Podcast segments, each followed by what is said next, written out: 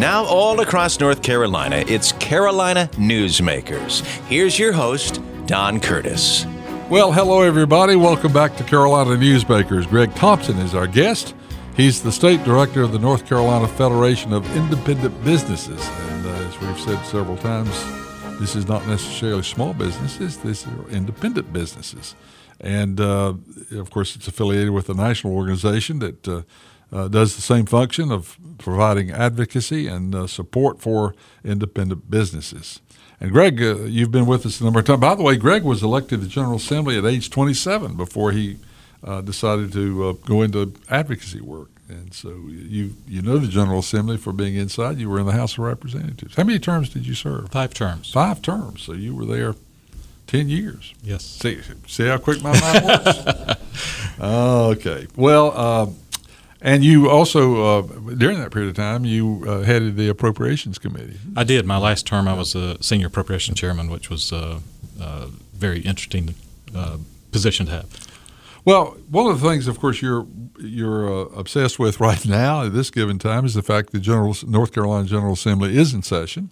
It is passing laws, and we want to talk about the laws that have passed that affect business, and then we want to talk a little bit about the budget and where it is because at the present time it's in uh, sort of a state of limbo. But let's talk about just general legislation that is that will affect business, and then we'll get to that that may be affected by the budget.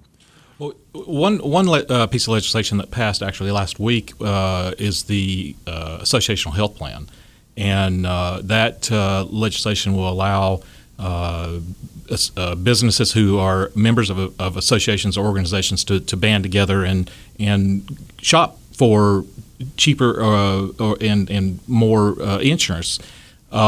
it's it has been sent to the governor and. there's some question of uh, what's going to happen with it uh, at, the, at this point.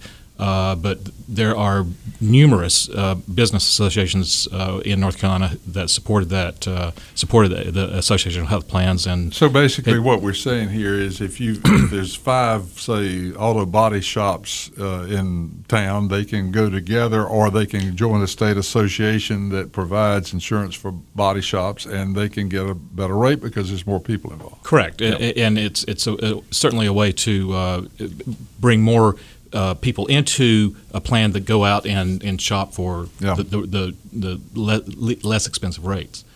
I mean, it, the thing that sort of, sort of bothered me about that is I thought that's what insurance was all about to begin with. The insurance company did that, but it, in fact, they don't. Right. I mean, they, they do give benefits to the larger uh, uh, uh, employee numbers because, I mean, they can show the reason why, but uh, that benefit is not available for the smaller independent business and total number of employees. That's right. Another piece of legislation that passed uh, is uh, a, a study committee uh, that they have that they're going to create to uh, look at a uh, creating a retirement plan for small businesses, uh, and it's, and it's it's a very specific study committee that they will be able to look at all aspects of of, of small business owners and what they can what can be created to, to pr- provide a retirement plan, whether it's 401k, whether it's uh, you know whatever that they can come come to, uh, come together for and and and provide that uh, option for small business owners.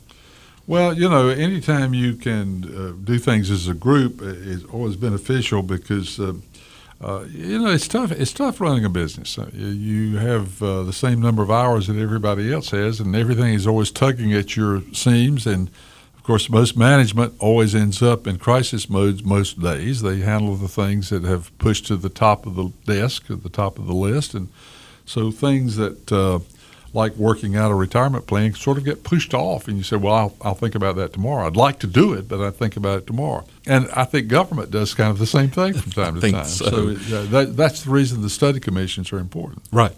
You know, one thing people don't understand is how much work is done in between sessions of the General Assembly. You might want to talk about that. Well, in between, uh, there's a the Legislative uh, Research Commission. Uh, uh, there are numerous study commission bills introduced during the session, and they go through the process and uh, become in law, and and then they're assigned to the the LRC, and and then in between sessions, which well if they get out of session and have time between sessions, they uh, they meet. They have a, a, appointed group that meets and uh, researches and figures out uh, how best to address different issues and uh, but and then and, and, then the the laws, the bills introduced the next session come from those legislative study commissions.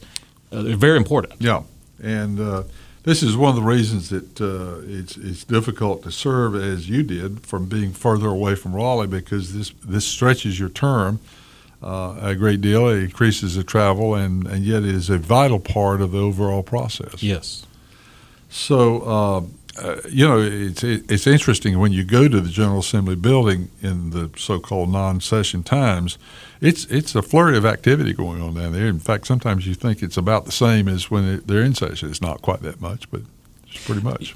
You know, I, I always said that I thought that it would be a, a, a good idea to use the community college systems and teleconferencing to to bring the legislators from around the state together by, at their local community college and, and hold these meetings that way. But that hasn't been done yet.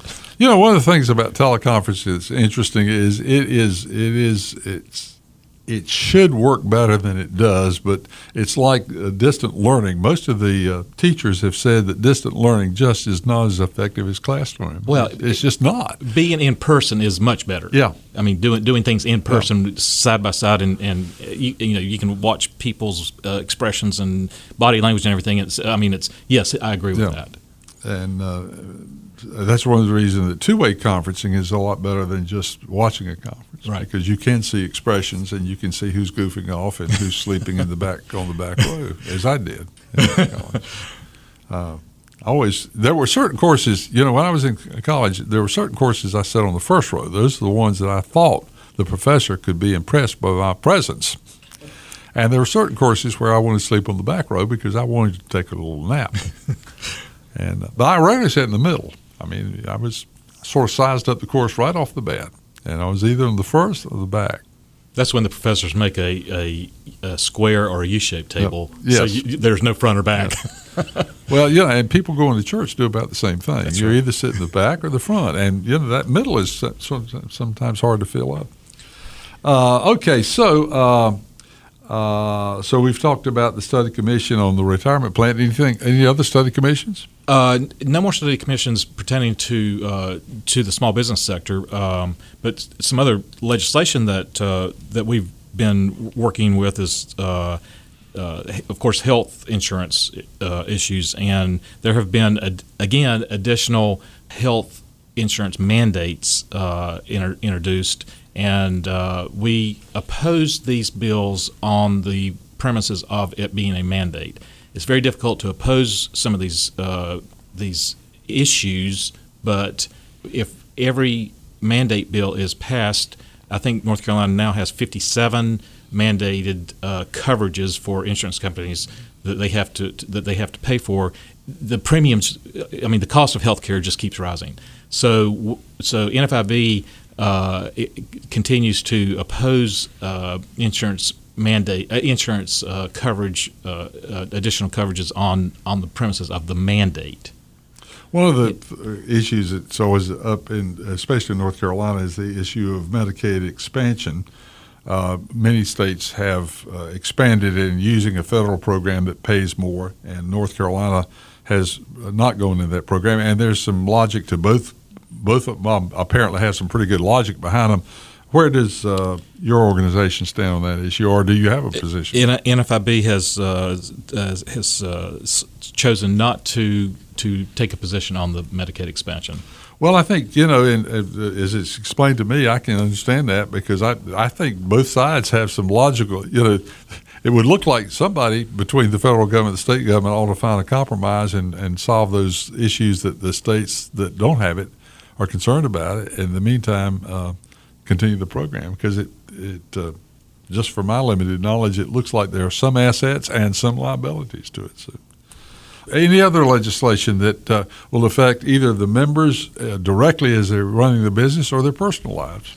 Well, uh, in the budget, there are two two provisions that uh, that NFIB is is very supportive of, and, and that is one uh, one is the uh, the reduction of the continued reduction of the personal income tax rate.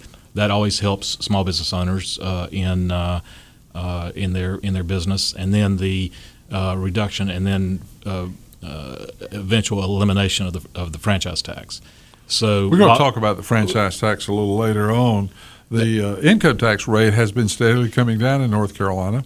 Has this been a benefit uh, to encouraging people to move to North Carolina as far as new companies? It, has helped. It has been one of the one of the tools in the box that has helped encourage uh, businesses to to locate uh, in North Carolina, and also for entrepreneurs looking at, at starting businesses uh, and and looking at their business plan or their business model as, as to how much uh, taxes if they're not incorporated and they and they uh, go through you know they run their business through their personal tax through the personal uh, taxes that how it, it impacts that.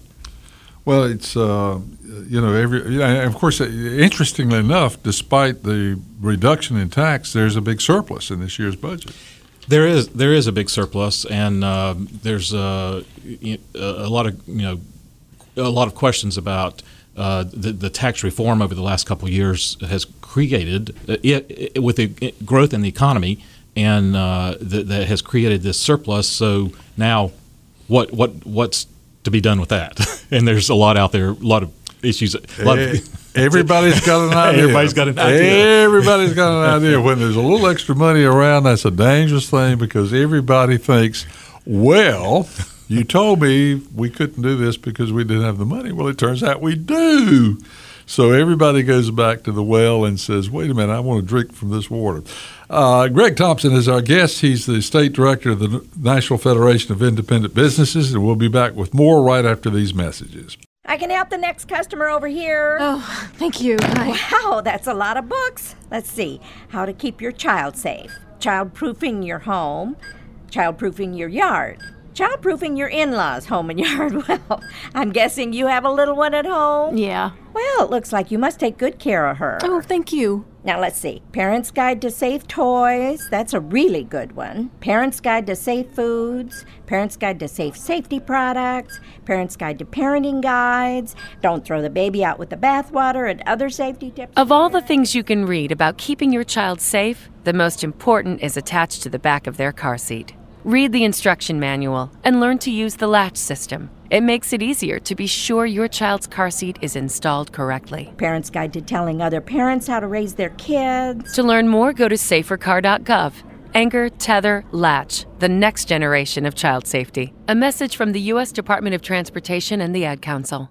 You've got your shades on, do you? So cool, so hip, so sheltered by frames of UV protection to show the world you are a force. But did you also know by wearing sunglasses you're doing your eyes a favor? That's right, sunglasses help avoid overexposure to the sun, which can produce red eyes, a feeling of grittiness, even excessive tearing. But you, oh master of the incognito, are taking care of your eyes without even knowing it. For more easy ways to keep keeping your eyes healthy, see your optometrist or visit AOA.org. We continue with Carolina Newsmakers. Here's Don Curtis. We're back on Carolina Newsmakers. Greg Thompson is our guest. He's the state director of the National Federation of Independent Businesses.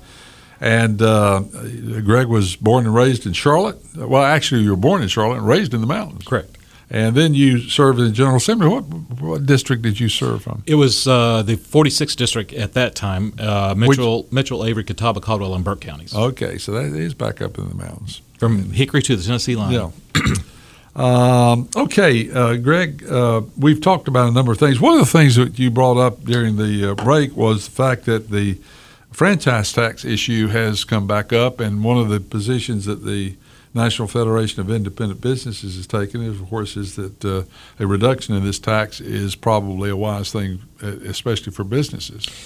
It is, and anytime there's a reduction in a in a business tax, it's going to have an impact on, on our members, on, on small businesses, on medium and large size businesses. Yep. So, uh, yes, we are supportive of. Now, I have limited knowledge, and so this is a dangerous thing, but I, am going to give you what I think the franchise, franchise tax is. But it, but it seems to me that the franchise tax has always been a deterrent to business, and, and uh, because it is a tax on the net worth of the company. And so it would encourage people not to grow in a way because every time you grow, you're paying an additional. Well, you grow from income and you've already paid tax on that.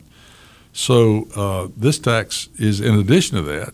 It's always seemed to me why don't you just add it to the tax and get rid of the uh, because it, it does it does only affect those businesses that are adding to their asset value if you buy a bunch of equipment, you're going to pay more franchise tax the next year because it's net worth. Now, theoretically, you depreciate that through the. I mean, there's all, all sorts of arguments on this thing, but it just seems like it's there would be a lot easier ways to raise the same amount of money. Is what I'm saying. Right, and and it, it being tied to the the business's uh, uh, net worth instead of their profit, it it it's kind of a a regressive tax. I mean, yes, I think, yeah. uh, and I think that in effect, you know, one of the things that we always try to to look at is that everything good that comes, you know, the word profit has gotten a bad term, but everything that good that happens to a business or its employees comes out of profit. If you don't have a margin between what you sell the product or service for and what it costs you, you don't have any options.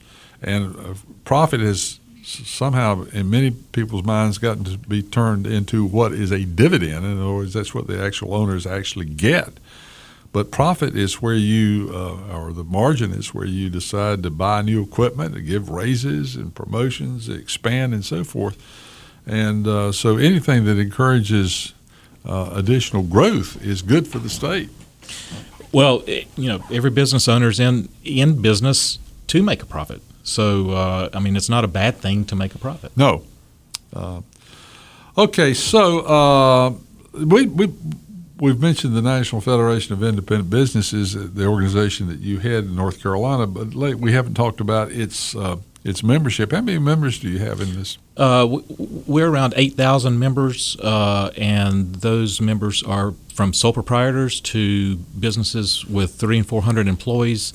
Uh, the the key is that they are independent business owners, and the of the eight thousand, uh, the average number of employees is six. So we truly represent you know these small business yeah. owners across the state. Well, most businesses uh, most businesses are small businesses, and uh, but it uh, but the function of your organization is to represent those who are independent or not uh, owned by stockholders right. and, and, publicly traded stocks and things of this nature, um, and uh, those people, uh, without an organization like this, don't have anyone advocating for their positions if you don't have an organization like this. Um, so, um, tax reform has been going on in North Carolina for some time, and generally speaking, uh, we're getting pretty high marks around the country for the the uh, work that was done. And uh, interestingly enough, it's produced uh, a surplus. The the critics were saying, okay, if we don't if we lower taxes, we're going to have less money, but we've actually ended up with a surplus. Well, with the, the growth in the economy over the last uh, two or three years, and, and, since the tax reform has passed, it has created a surplus. And uh, as, as, we as we mentioned, you know, everybody wants to get their hand in hand on that surplus, but uh, I think that the the decision makers need to uh, be careful about how they how they uh, uh, the decisions they make on on on how they use that surplus. Uh, as we all know, last year the hurricane took a billion dollars out of our rainy day fund. Uh, we never know what's going to happen, you know, with that. So uh, while the the tax reforms created the surplus, um, there's there, there's a lot of uh, different uses that it, it needs to be looked at to, to, to be used for. There's actually been uh, one proposal to return some money to the taxpayers. What do you think about that? Uh, personally, I d- I don't know that that uh, is is probably a good idea. Uh, um, it, it is the the the taxpayers' money that has been collected. Uh, it, of course, can be looked at uh, that it should be returned to those who generated the money and, and, and sent it to the state, uh, but also back to you know what we don't know about it coming up, what could come up yeah. as the the need for that money. Well, you know, every every once in a while you see all these dire projections of uh, all the capital improvement projects that are being uh, delayed or put off, and uh, of course, we've talked very often about the fact that North Carolina has a number of counties uh, that are actually losing. We the growth, the state as a whole, of course, is growing dramatically, but it's the growth is all in about 20 counties. So this creates a problem of the other 80 counties. Their tax base is going down. They've got less money, and yet aging infrastructure is going to create a problem for some of these counties that uh, are uh, now seeing their tax base go down instead of go up at a time they need the money. So sooner or later, the state's going to have to figure out how, what support they give. Well, the infrastructure is a key thing for the for North Carolina as, as, we continue to grow and people continue to move in. And and while school construction is uh, a local issue, uh, these smaller counties, as you just mentioned, are are not able to to to build these schools. So I mean, there's there's so many things that uh, that it needs to that needs to be looked at as far as how it's spent. Uh, of your uh, 8,000 members, is it pretty well balanced percentage wise for every county, or do you have? It, it's uh, probably the, uh, the, the, the rural areas. We probably have more members in our rural rural areas than we do the urban yeah. areas. Uh, in the on the on the coast, on the in the mountains, in the in the uh, the, the Sandhills and Piedmont, it's it's more so uh, more members than we probably have in the, the big cities. Now, another organization that theoretically, uh, well, not in theory, but it really does uh, advocate for business is the chambers of commerce of the local communities. How do you Correct. work with them? What's it? We we, we partner with uh, the the state chamber as well as the local chambers. Uh, we have small business roundtables with elected officials around the state and uh, partner with the local chambers uh, to when we have those small business roundtables because we want to include you know their membership and our membership and and give those business owners and those uh, employers a chance to uh, have us you know have a seat at the table when we bring uh, these the, the, elected officials in to discuss issues that they they need to hear about and that, that they want to know you know what position they have on on the issues. We've often talked about how tough it is to start a new business. Uh, are the number of independent businesses actually increasing, or is it uh, staying flat? We have seen uh, that we that there is an inc- a small increase, not a large, but a small increase in the uh, uh, number of, of new businesses being created uh, in the more probably in in the urban areas, but you know the tourism tourism is so much so big in North Carolina that uh, there's there there are a lot of small businesses in the in our tour, uh, tourism high uh, areas that uh, where where businesses are being created. Now we have a uh, growing Hispanic population. It's now about ten percent of our whole population in North Carolina. Uh, what is the how is the Hispanic community getting involved in business, and do you have many Hispanic members? Our Hispanic uh, membership is is uh, increasing, and, w- and that is an area that we are are working with, and and our uh, sales uh, salespeople are are certainly uh, working to to increase our membership, and and yes, the the uh, Hispanic community is is opening in in different areas, businesses to. Um, concentrate on, on what on their needs, and uh, so it's uh, it's an area that is is growing and one that we are are, are focusing on. In the future, uh, is this a national problem as well as because you're associated with other yes. organizations like this in yes. other states, and how are other states uh, uh, working on their increase in of attention and focus on the Hispanic growth? Uh, excuse me. It, it uh, it depends on the state, uh, of course, and but it is uh, uh, nationally. Uh, NFIB is is looking at how we can engage uh, with the Hispanic community and Hispanic businesses, and uh, and be a, a, voice for for for them as well. Of course, this creates all sorts of interesting problems, but not one of which, not the least of which, is the the language barrier. Correct. And uh, this is uh, this is one of the interesting things because you are in a business of communicating, and it creates a new new demand on you to have access to uh, people who speak Spanish. That's right, and that is, that is a, uh, a, a an issue. Yeah.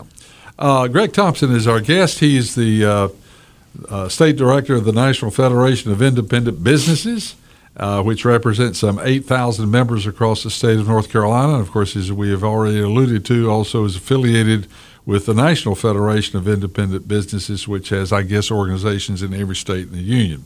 We'll be back in the, in the next segment. We're going to talk about health care and the burdens that uh, uh, this uh, uh, and the attention that this needs to be to go to uh, running a business the amount of time that's spent on worrying about health care. We'll do that when we return right after these messages. My memory is shot. My legs feel like lead. Every muscle in my body is screaming. So why does everyone think the problem is in my head? Chronic fatigue syndrome can be as isolating as it is debilitating, especially when those around you don't understand what you're going through.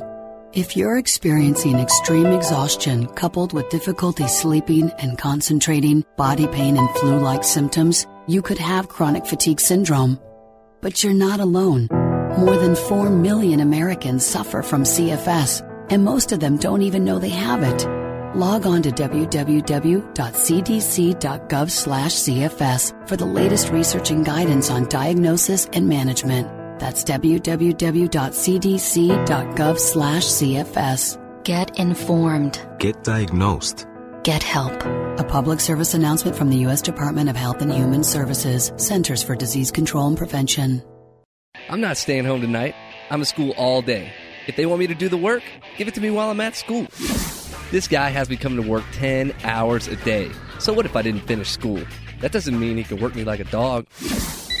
Hey man, I need a few bucks. My car's busted and I need some cash. Hello?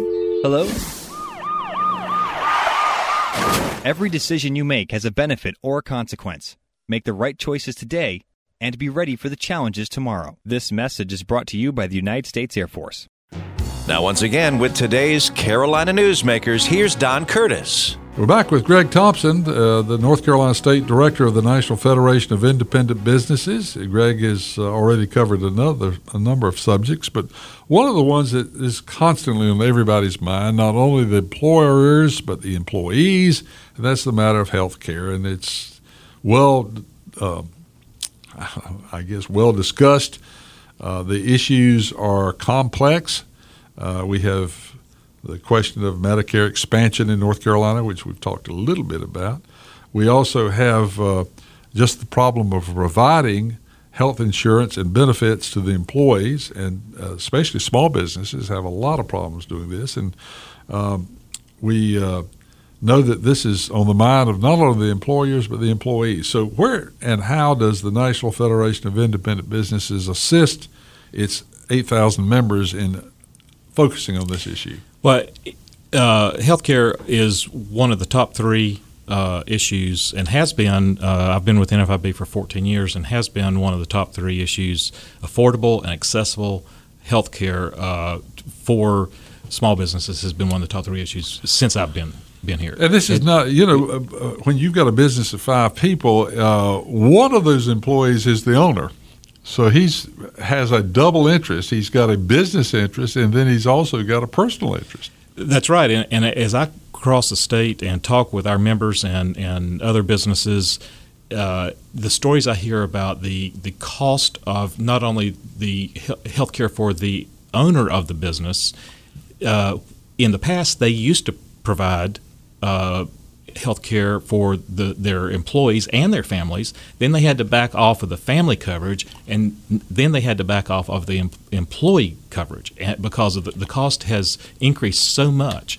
And I mean, the stories I hear about, you know, paying eight to fifteen hundred dollars a month yeah. uh, per person. I mean, it's just it, it, small business cannot afford that. Now, legislation is, uh, or a study commission actually, I think, is working on, or is it legislation? That uh, will allow groups to be formed. The legislation was passed last week, the okay. Associational Health Plan. So let's talk about that a little bit. Tell, tell me how that works. The Associational Health Plan uh, legislation passed will allow uh, businesses uh, who are members of associations or, or, or groups, or, or, they can create their own, to, to come together. Uh, be a, a, a larger group of people and then go out into the uh, to the insurance field and uh, research and, and try to find uh, insurance companies that will provide them with insurance for you know the, the least or a lower cost. So uh, I'm going to give an example of, let's say, a uh, lady who operates a beauty salon, and she's got six employees. If the beauty salons across the state were to get together and say, "Look, we're going to have through our association an insurance plan," uh, they can all join together. Correct. And then that organization can negotiate a better rate and pass it on to its members. That's right. And, and in addition to these, the associational health plan on the state level, on the federal level, uh, the president or, uh, signed an executive order uh, allowing, which has never been allowed for small businesses, uh, crossing state lines. So these associations, I mean, if if that group of uh, uh, cosmetologists wanted to in North Carolina wanted to join South Carolina and then go together, uh, that's something that can be done. And labor unions and corporations can all do that, but that's never been allowed uh, for small businesses. So that's another. Is another this avenue. something maybe something like a chamber of commerce might look at for its independent members? The chamber of commerce could provide this service. If that's uh, what they choose to do, that is uh, under this law would, would Well- allow them to do it. And this is passed.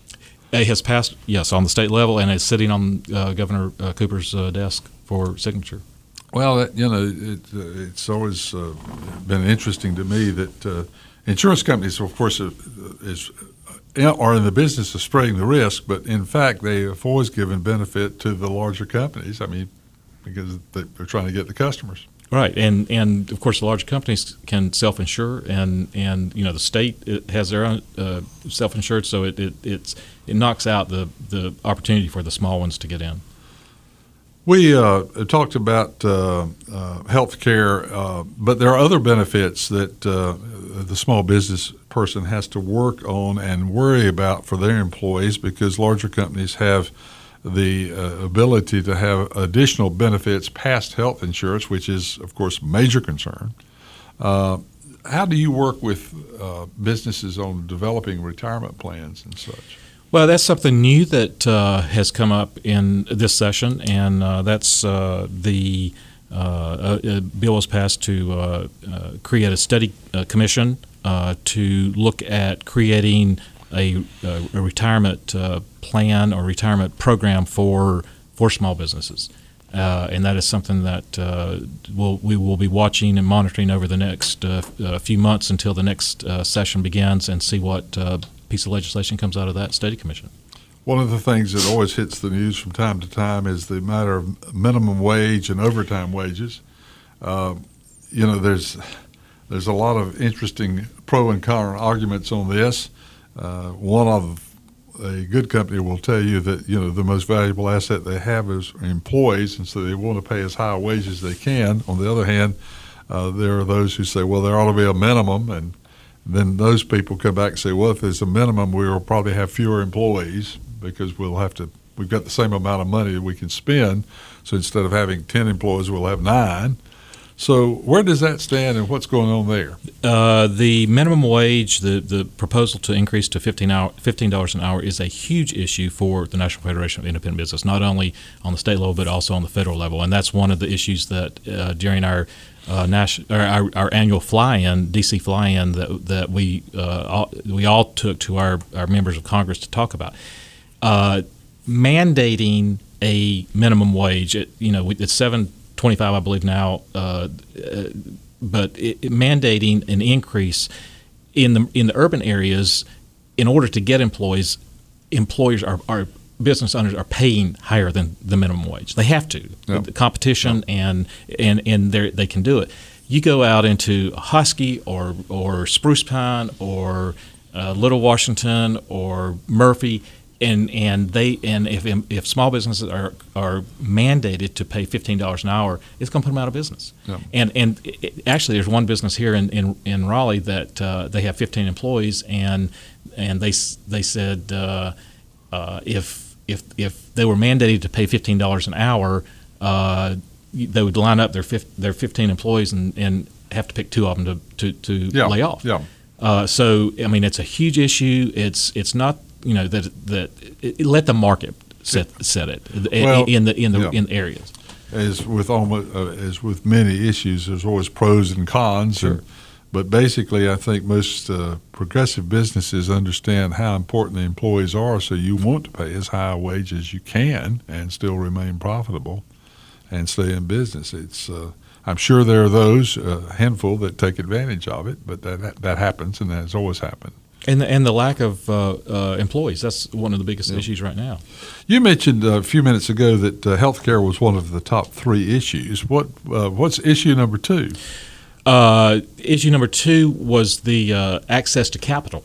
Yeah. Um, it, it's not as bad now as it has been in the past. It may be coming, itch, itch, itching back up to uh, one of those, but uh, ex- access to capital uh, because of the Dodd Frank bill and, and the regulations that banks have put on businesses and, and, and the availability to to borrow or or, or get capital to uh, uh, increase their I mean uh, increase their business or uh, hire or or buy more inventory.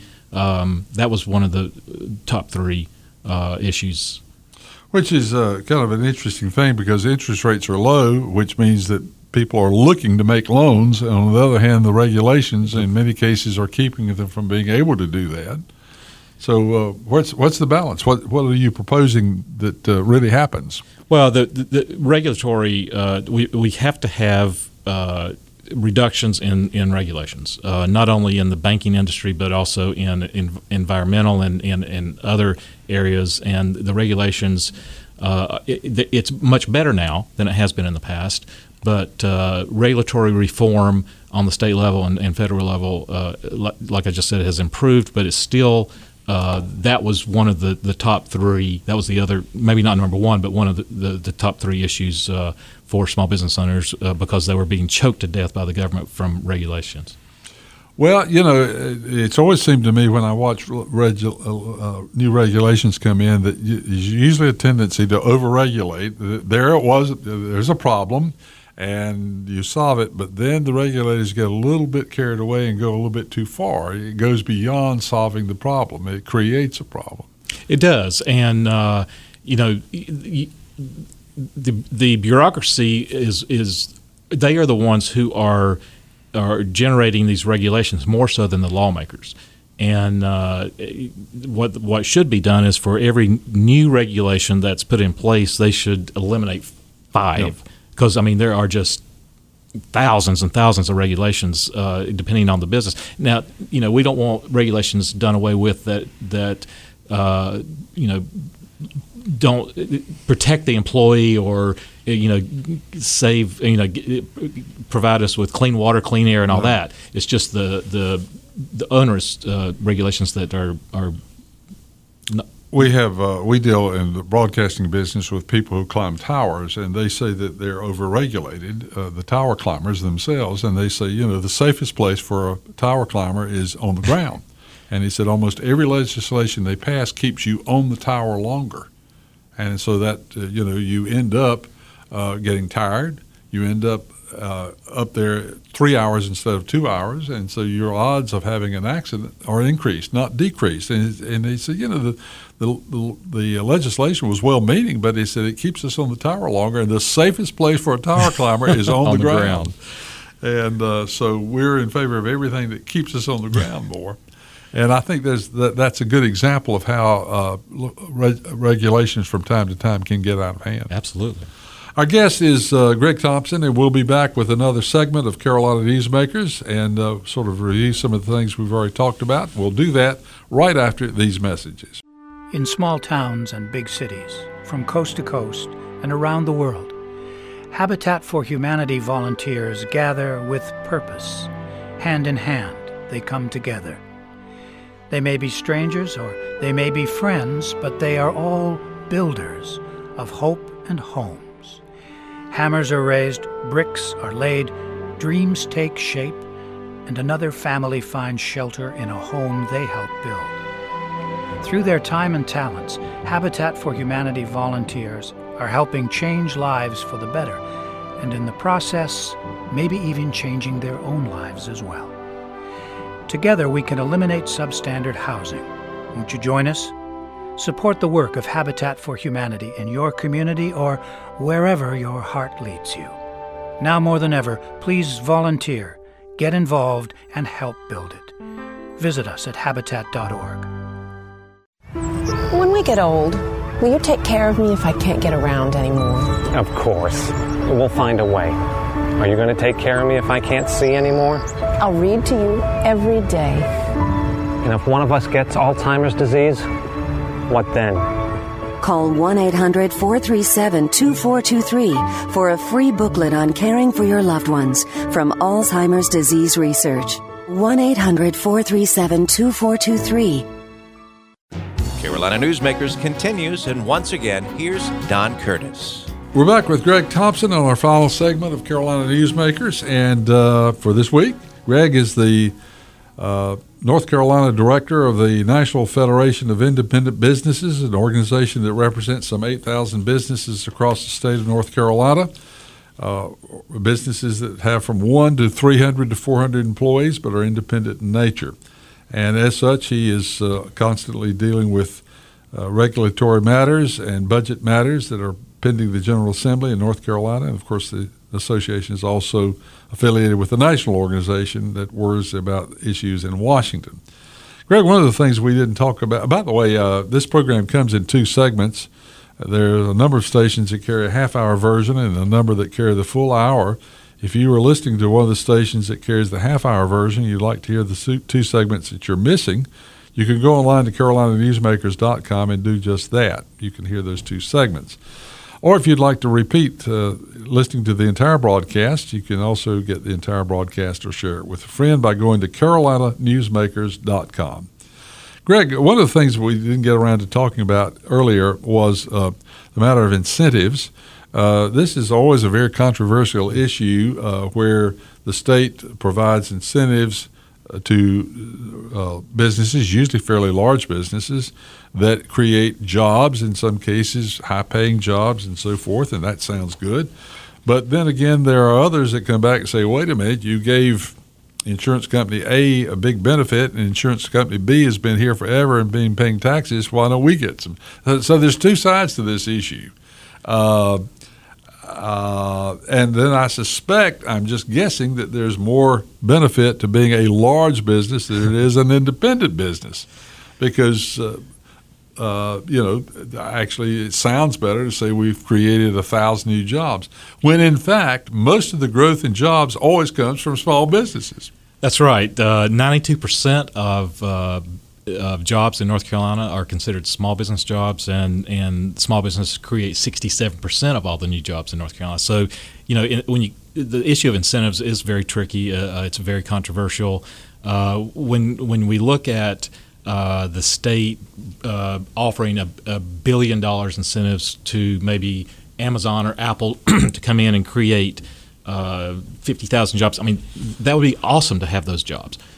But uh, if you took took a half a percent of what they're offering offering uh, a, a, big corporation and put that into to offering ins- those incentives to small businesses and helping small businesses, they are the they are the job creators. Yes. Yeah, I mean that, that, that's the other side. Now, the in defense of those who are handing out the incentives, every other state does it. I mean, you know, it, so it, it's one of these things. You're either in the business of recruiting or you're not. And uh, if South Carolina is going to offer an automobile manufacturer an incentive and North Carolina doesn't, I can tell you where they're going to go. And, and that's and that's kind of the position uh, of NFIB that uh, until something is done nationally and, and makes it an equal uh, playing field, uh, it, it's very difficult to to for the state to I mean, they have to. They almost have to uh, offer the incentives. I mean, and, and, and play the incentive game. So, has there ever been a movement made to say, okay, uh, we're going to call a halt to this? Every state's going to have to uh, you can do all you want to to help the livability of your state, to make it attractive, uh, improve education, improve health care, and all that sort of thing, make it attractive to companies to come, but you can't give incentives. Has there been any effort to stop it? I, I don't think so. And well, and, I wonder why. I mean, it was because it, it's working. It works in some states, well, and and yeah. and it's and it it has here in on some some jobs, but in some, in some business corporations bringing them here, and more so in some other states. But it just it's it, it's that game that, that that's played to to bring uh, the it's competition. Yeah. we started the program off talking about the uh, General Assembly, and you've already alluded to several acts of laws that have been passed uh, that uh, uh will affect uh, businesses and how they operate and their employees. Uh, the budget, though, has not been approved yet. What is being held up in the budget right now because it hadn't been passed that will affect businesses one way or the other? Well, we we key vote uh, important bills to small business. Uh, the, the the budget is not one that we key vote, uh, but there are provisions in the budget that will help small businesses. Uh, right now, the the two that that we are uh, closely watching uh, to to see is the reduction in the personal income tax, as well as the reduction and and uh, elimination, uh, eventual elimination of the franchise tax. So both of those uh, in the budget would be very beneficial to uh, to small businesses or to all to all businesses, and to uh, especially the the the, reduction, uh, the additional reduction of in, personal income tax because small businesses owners a lot of them run their business through the, their personal instead of a corporation corporate. You know, one of the things that's always been interesting to me is when people generally speak about large businesses, they think they've got this big pool of money. Uh, it's always interesting to me when somebody sees a, somebody get a huge insurance settlement and they say, well, the insurance company can afford it. Well, the insurance company gets their money from the policies they sell. So, I mean, we're all paying for that. Uh, and uh, uh, one of the things that's always been interesting to me, especially with small businesses, is that people forget that in a business of four employees, usually the owner is one of those four employees. So he's going to want to do the same thing for himself uh, from a selfish point of view uh, that uh, he provides for the other employees in his smaller business. That's right, and uh, you know there have been some pieces of legislation that were introduced that uh, we also were very uh, adamantly opposed to, and, and just as an example, one was workers' comp, and right now, if you are a, a business owner with three employees, you have to provide you have to pay and provide or, or, carry workers' comp insurance. There was the bill would this bill would have reduced it to one employee. So if if I guess if if you you're a sole proprietor, you have to pay workers' comp on yourself, and and that just you know, I mean, th- there are so many facets to to that piece of legislation that would have been uh, negative. Uh, I mean you know three is three is is low, but one is just. I mean, would you file a claim on yourself if you and, and to make your workers' comp insurance go up yeah. if you got hurt? Yeah. Well, two or three times there's been legislation passed that uh, that I've gone in and talked to legislators about, and they said, "Well, that was an unintended consequence. Right. I, that's not what we were trying to do, but we did it." And uh, so sometimes you have to go back and correct some of those things the next year because there was an unintended consequence. Uh, that's one of the the uh, facts of life is that every action has an equal and opposite reaction. That's right. Who said that? I don't know. Somebody, somebody, I, you know, I, am just kidding about it. the truth of the matter is, it, it is true that uh, very often you can't think, think through all the subsequent actions that are caused by a change in the law. And the more complicated the bill is written or drafted, the more chances of those unintended consequences being in there without them exactly. seeing it as it's passed. Okay, so Greg, as you go back to the office and leave the studios today and go back to the office, what's at the top of your work list for this week and this month? Uh, well, let's let's give you six weeks. Let's we're getting toward the end of August. Let's let's talk about the next six weeks. What are the things you're going to be focusing on most? Uh, what, uh, watching the budget, watching uh, pieces of legislation uh, come up that we that was introduced probably back in January, February, even March that uh, may that we thought was was dead that may come back up while they while the legislature legislators are still there.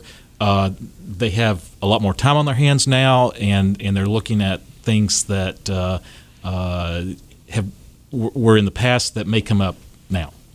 Well, that's uh, something to keep you busy, and Absolutely. I'm glad that we'll do that. Uh, Greg Thompson, thank you for being with us. If you'd like more information, you can Google uh, National Federation of Independent Businesses and get more information about it. Program has been produced by Jason Kong, and he'll have another interesting guest for us again next week on the same group of stations all across North Carolina. If you'd like to hear a repeat of the broadcast, you can go to carolinanewsmakers.com. Till next week, have a nice week, everybody. Carolina Newsmakers is a production of NCN and is heard each week on a network of North Carolina's leading radio stations. To hear a repeat of this broadcast, go to carolinanewsmakers.com. Carolina Newsmakers is produced by Jason Kong. Network engineer is Alan Sherrill. I'm Scott Fitzgerald, inviting you to join us again next week, same time, for Carolina Newsmakers.